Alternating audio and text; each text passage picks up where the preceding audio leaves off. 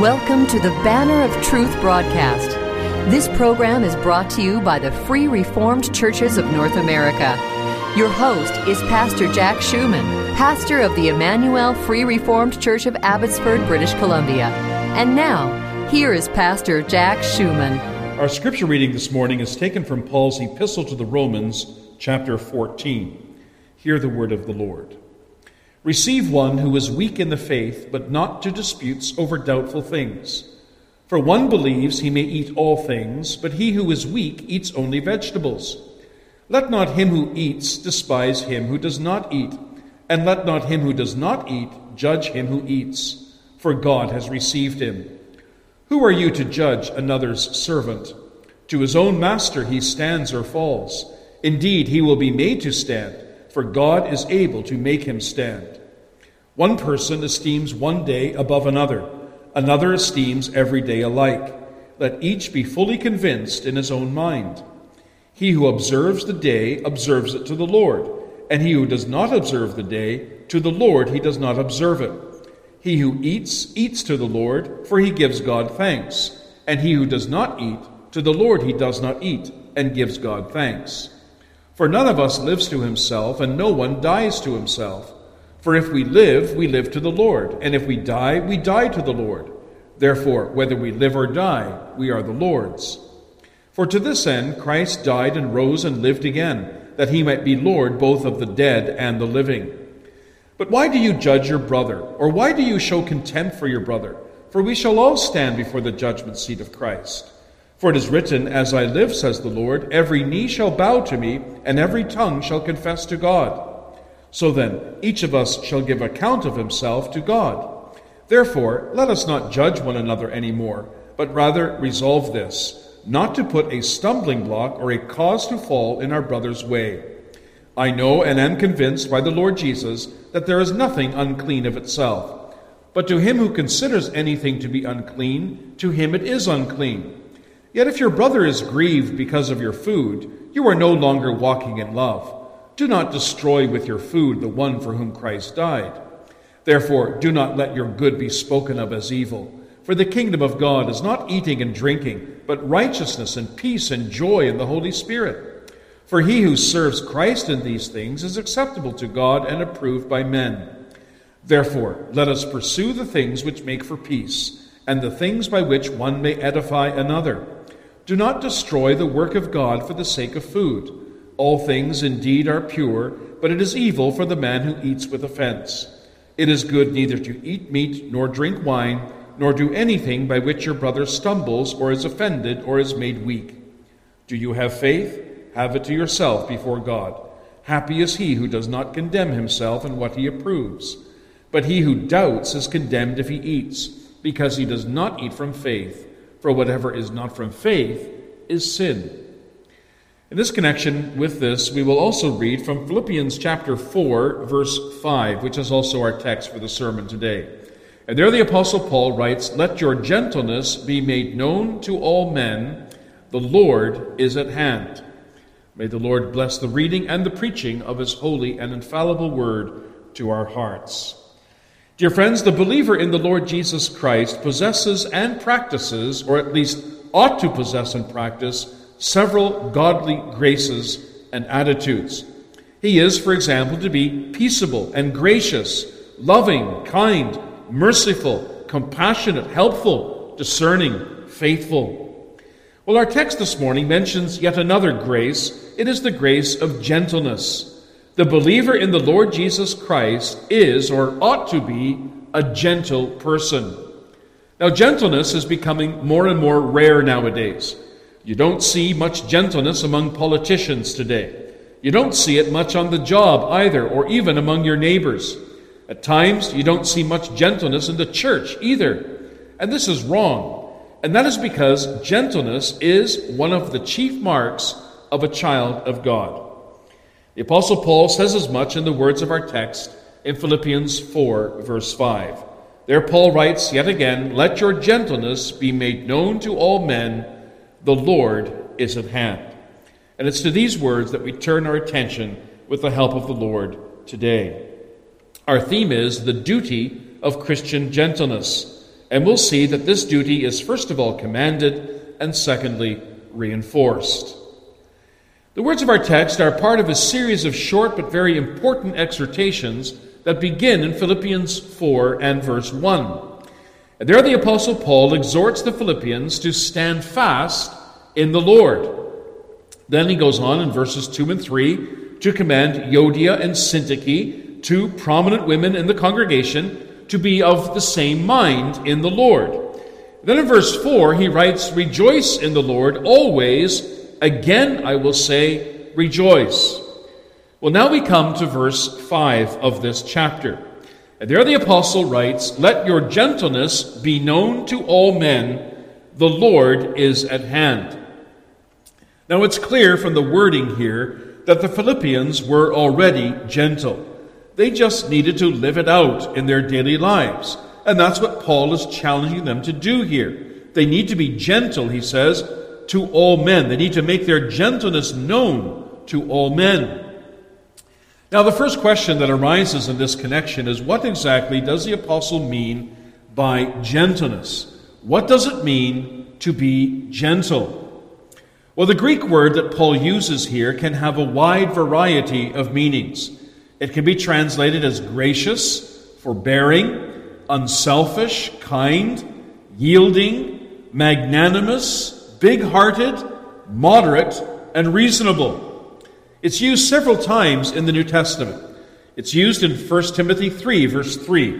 And there in that chapter, Paul lists the qualifications for elders. And he writes that an elder must be a man who is not given to wine, not violent, not greedy for money, but gentle, not quarrelsome, not covetous. And you notice that the word gentle here is placed next to and in opposition to the word quarrelsome. So, gentle is the opposite of quarrelsome. In James 3, verse 17, the same word is associated with being peaceable. James writes, But the wisdom that is from above is first pure, then peaceable, gentle, willing to yield, full of mercy and good fruits, without partiality and without hypocrisy. You'll notice again that peaceable and gentle are two words that are placed side by side.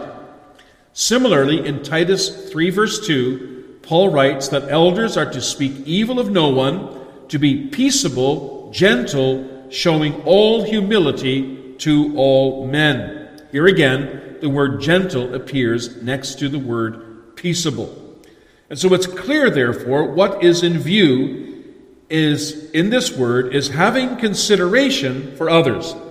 It's about being sensitive to others, not insisting on your own rights, even if that is not to your advantage, not being argumentative or demanding. That's what the word means. One revered and godly commentator explains this word as follows He says, Gentleness lies not in exerting authority and power to the uttermost, at least with rigor, but in showing clemency and lenity not dealing with men according to the severity of laws and strict justice, but according to equity and with mildness and gentleness, giving up strict and proper right, receding from what is a man's due, and not rigidly insisting on it, putting up with affronts and injuries, and bearing them with patience, and interpreting things in the best sense, and putting the best constructions on words and actions they will bear and in using inferiors and equals with all humanity, kindness, and respect. And so, probably the best translation of this word would be something like gracious or forbearing. This is the attitude that Christians are to display. This is the kind of people that they are to be. We are to be gracious and forbearing. Now, to be sure, Paul here is not making an absolute statement. He's not saying that we need to be gracious and forbearing or gentle at all times and with all people, no matter what. There are limits to gentleness. For example, Paul here is not commanding us to be gentle towards false teachers. Paul wasn't either. Earlier in this epistle, in chapter 3, verse 2, he calls the Judaizers dogs and evil workers and the mutilation so you see, Paul minced no words in condemning false teaching in all of its forms. Neither did Jesus or any of the other apostles. And my friend, neither should we. Nor is Paul saying that we should be soft in immorality. Again, Paul wasn't either. In Philippians 1, verses 9 through 11, he prays that the Philippians might be sincere and without offense to the day of Christ, being filled with the fruits of righteousness, which are by Jesus Christ to the glory and praise of God. And in Philippians 1, verse 27, he writes, Only let your conduct be worthy of the gospel of Christ. And in Philippians 2, verse 14 and 15, he writes, Do all things without complaining and disputing, that you may become blameless and harmless, children of God without fault, in the midst of a crooked and perverse generation. So Paul expected that believers should live morally upright lives, and so should we. The point is, there are matters on which the believer may not compromise, may not give in, may not tolerate. We do not have to, nor should we be gentle at all times in every circumstance. Sometimes we need to be firm. Now, sadly, however, that's exactly what we see happening in the church today. Many mainline Protestant churches are compromising on the truth of God in order to keep their denominations together. And so, for example, allowance is made for evolutionary views on creation, or for women serving in the office of pastor and elder or homosexual marriage, and other things that are clearly contrary to the Word of God. And you may ask, why is this happening? Well, because gentleness to these churches is more important than the truth. The thinking in these churches is that we cannot be judgmental. No one has a corner on the truth. And therefore, we need to open up dialogue, even with those who do not believe what the Scriptures teach. And if we still cannot agree, then we need to just set aside our differences and just love each other. But, dear friends, this is completely wrong. Gentleness must never be at the expense of truth. Truth is always paramount, regardless of the consequence. So, when then are we to be gentle? Well, we are to be gentle over matters that are indifferent, matters on which the Scriptures do not address one way or the other as being right or wrong. We have a good illustration of this very thing in Romans chapter 14, which we read earlier. In this chapter, Paul addresses two indifferent matters, the first of which is food. Apparently, there were some in the church of Rome who ate whatever was given to them, while others ate only vegetables. Now, why they did that is not clear. But whatever the reason, Paul calls the ones who eat vegetables only weak probably because they did not understand that for the Christian all foods are lawful. The second item that he addresses in this chapter is the matter of feast days. Again, there were some in the Church of Rome who observed certain feast days while others did not. Now, some will say that Paul here was speaking about the Sabbath day, and that allows them to say that the Sabbath day is an indifferent matter. You can observe it if you want to, but you don't have to. To be sure, you should go to church on Sunday morning, they say, but the rest of the day is for yourself. You're free to do as you please.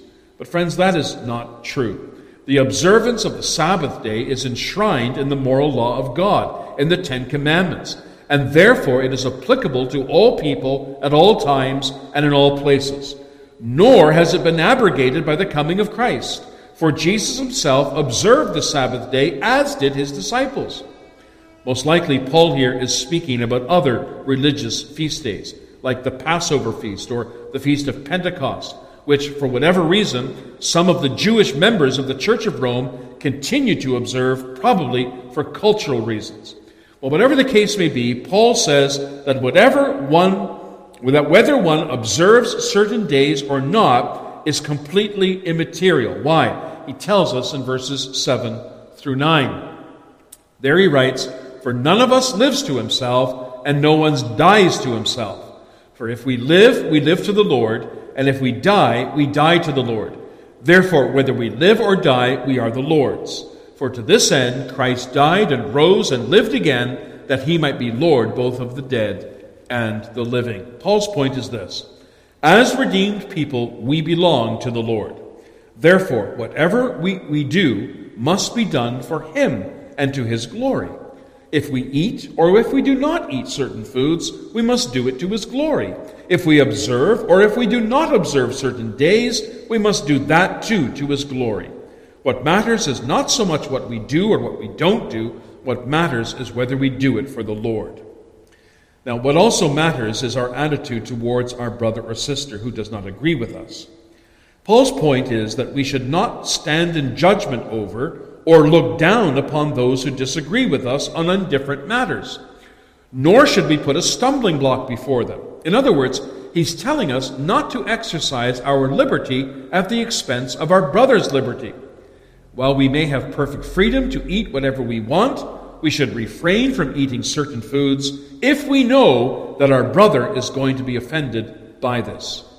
Now, this is exactly what Paul means when he says, Let your gentleness be made known to all men. He means, do not insist on getting your own way in everything. Rather, forbear, give in, be the least.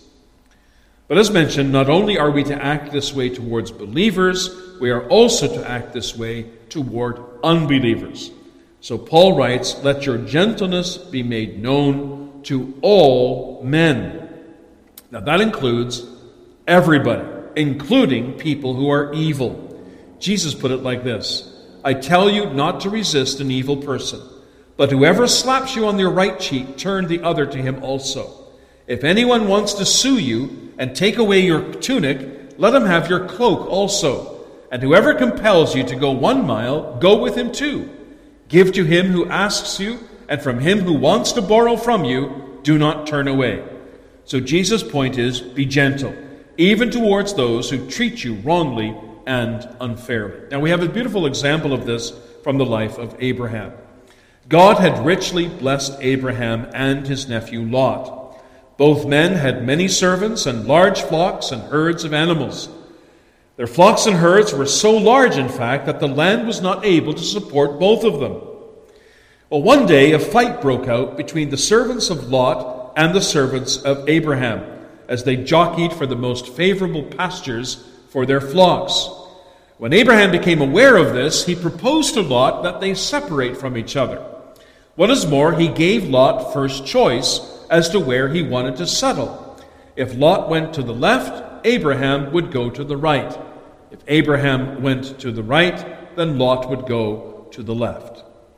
Then we see that Lot, then we read in, the, in Genesis that Lot lifted up his eyes and saw all the plain of Jordan, that it was well watered everywhere, before the Lord destroyed Sodom and Gomorrah, like the garden of the Lord, like the land of Egypt as you go towards Zoar. Then Lot chose for himself all the plain of Jordan and Lot journeyed east, and they separated from each other.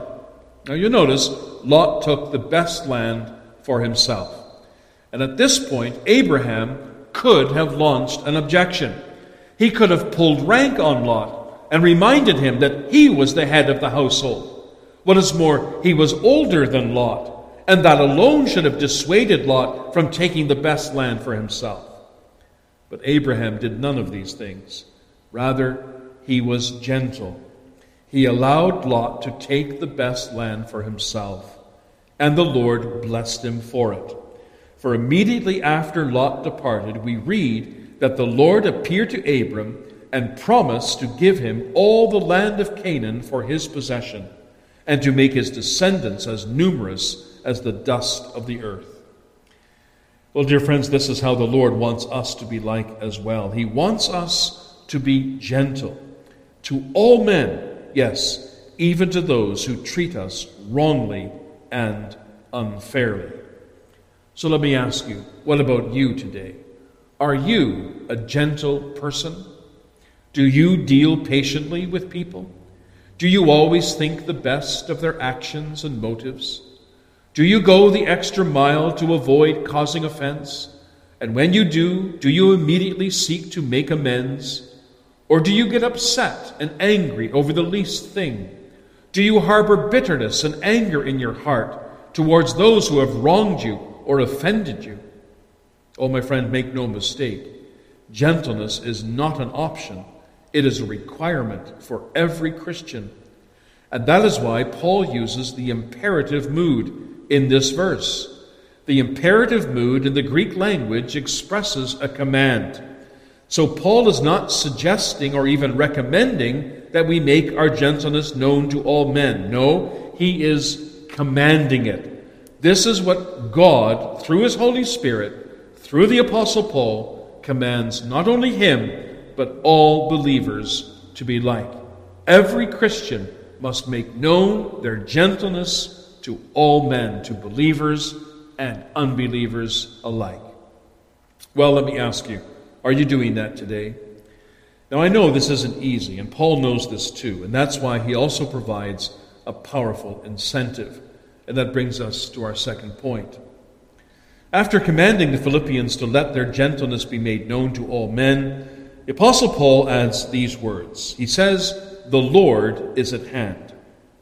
Now, at first glance, you may wonder, what does this have to do with being gentle? What's the connection between these two parts of the verse?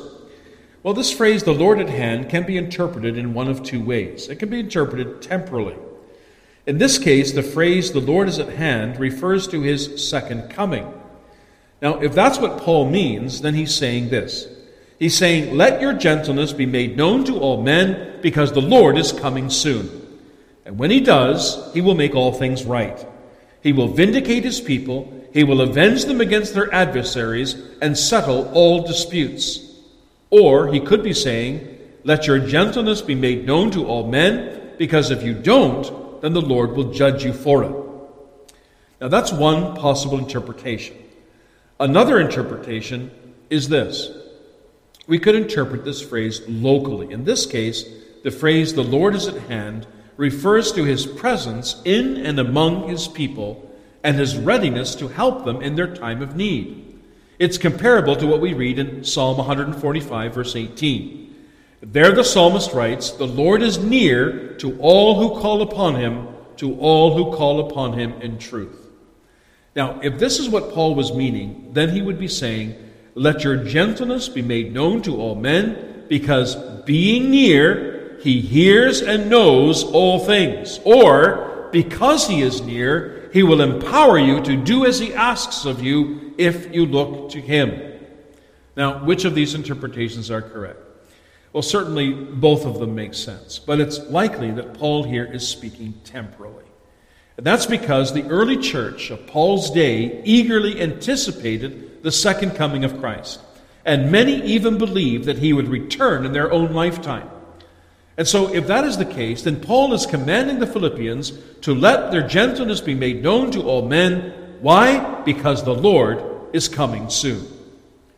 Now, what a powerful incentive we have here to be gentle. The Bible says that at the end of time, the Lord Jesus Christ will return from heaven. And when he does, all men will stand before his judgment seat and they will be judged according to the things that they have said and done in this life. And that includes believers. We sometimes think that believers will not be judged because their sins are all forgiven, but that is not true. We will all be judged, and the judgment we receive will determine how great our reward will be in heaven. Not that we should be gentle only to get a reward, of course not, but it is an incentive which is why the Bible reveals to us that there will be rewards in the first place. But there's another incentive here. We should be gentle because Christ is gentle. In fact, Christ was the ultimate model of gentleness, wasn't he? In 2 Corinthians 10, verse 1, Paul appeals to the Corinthians by the meekness and gentleness of Christ. And that word gentleness here is the same word that is used in our text. It's as though Paul is saying, I am appealing to you on behalf of Christ, who is the ultimate model of gentleness. Now, when did Christ display such gentleness? Well, he did so many times. How gentle he was with his disciples. When James and John asked if they could sit on his right hand and on his left when he came into his kingdom, and when the other disciples were angry with them, Jesus did not respond in kind. Instead, he gathered them together and taught them that the truly great ones in the kingdom of heaven are those who serve. When Jesus and the disciples arrived in the upper room in Jerusalem to celebrate the Passover feast, John tells us there was a basin of water and a towel, but no servant to wash their feet. as was the custom in those days. Now, at first, Jesus did nothing. He waited to see if any of the disciples would take this task upon themselves. But none of them did, sadly, for they were all too proud.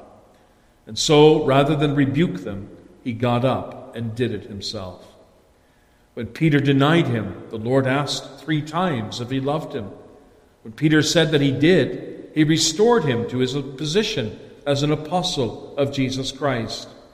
Time and time again, our Lord demonstrated gentleness towards his disciples. Now, to be sure, at other times he was not so gentle, such as when he pronounced woes on the scribes and Pharisees, and when he chased the money changers and those who sold livestock out of the temple precincts. And he was right in doing so. But his disciples, with his disciples, he was always gentle. And, dear friends, is he not also gentle with us? How many times have we not provoked him to wrath because of our sins? And how many times have we not asked for and received forgiveness for those sins? Oh, more times than we can count. And if the Lord has been so gentle towards us, should we not be gentle towards others? Indeed, we should, at least if we claim to be his followers. Therefore, dear friends, be gentle. If the Lord has been and continues to be gentle towards us, then we should be gentle towards each other. And if you're not, what if you're not this kind of person? Well, then something is seriously wrong. Then, if you are a Christian, you're not acting like one, in which case you need to repent and ask the Lord to further sanctify you. And if you are not acting like one, it may very well be that you're not a Christian at all, in which case you need to repent and ask the Lord to convert you. Either way, hear the words of our text. Let your gentleness be made known to all men, for the Lord is at hand. Amen. We always appreciate hearing from our listeners. If you were blessed by or have a comment on the message you have heard today, we'd very much appreciate hearing from you. Our mailing address is Banner of Truth, 3386 Mount Lehman Road. Lehman is spelled L E H M A N, Abbotsford, British Columbia, V4X 2M9. If you would like to listen to the message you've just heard again, or if you would like more information about our program, including how to contact us and how to listen to other messages on this program, please visit our website at banneroftruthradio.com. That's all one word, banneroftruthradio.com. Support for this program is provided by the Free Reformed Churches of North America. For more information about our churches, including where you can find a church nearest you, please visit our denominational website at www.frcna.org.